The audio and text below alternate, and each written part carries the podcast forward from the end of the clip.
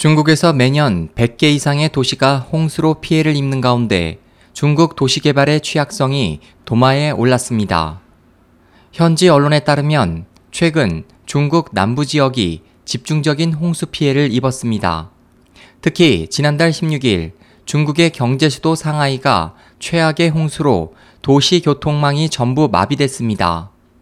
중국 국가홍수 가뭄 예방 총지휘부에 따르면 홍수 피해를 입은 도시는 2012년 184개였지만 2013년에는 234개로 크게 늘었습니다. 장자투한 총지휘부 대변인은 그동안 각 지방정부들이 가시적인 성과가 보이는 표면적인 프로젝트에만 대규모로 투자하고 배수 시스템과 같은 보이지 않는 것들에는 신경을 쓰지 않아 매년 많은 도시들이 홍수 피해를 입고 있다고 말했습니다. 총주의부 자료에 따르면 실제 중국 657개 도시 가운데 300곳 이상이 홍수 피해 방지를 위한 국가 기준을 충족하지 못하고 있고 도시 지역 구도심이 90% 이상이 최저 기준에도 미달하고 있습니다.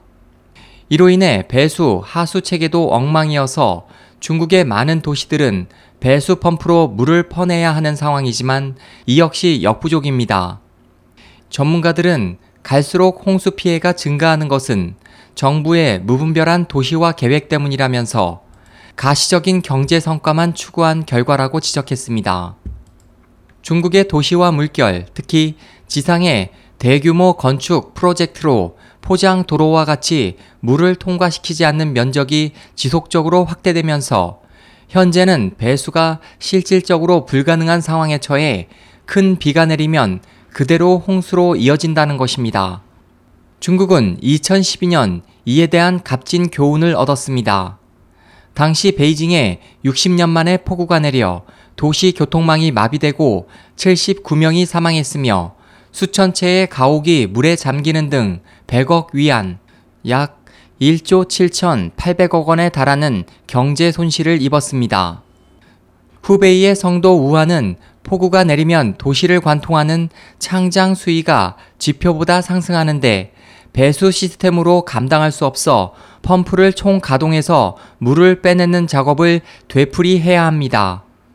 중국 주택도시농촌건설부 천정가오 부장은 도시 개발에 대한 근본적인 생각의 변화가 필요하다면서 빗물은 재앙이 아니라 자원이며 도시 개발도 생태 환경의 파괴에서 재생으로 바뀌어야 한다고 강조했습니다.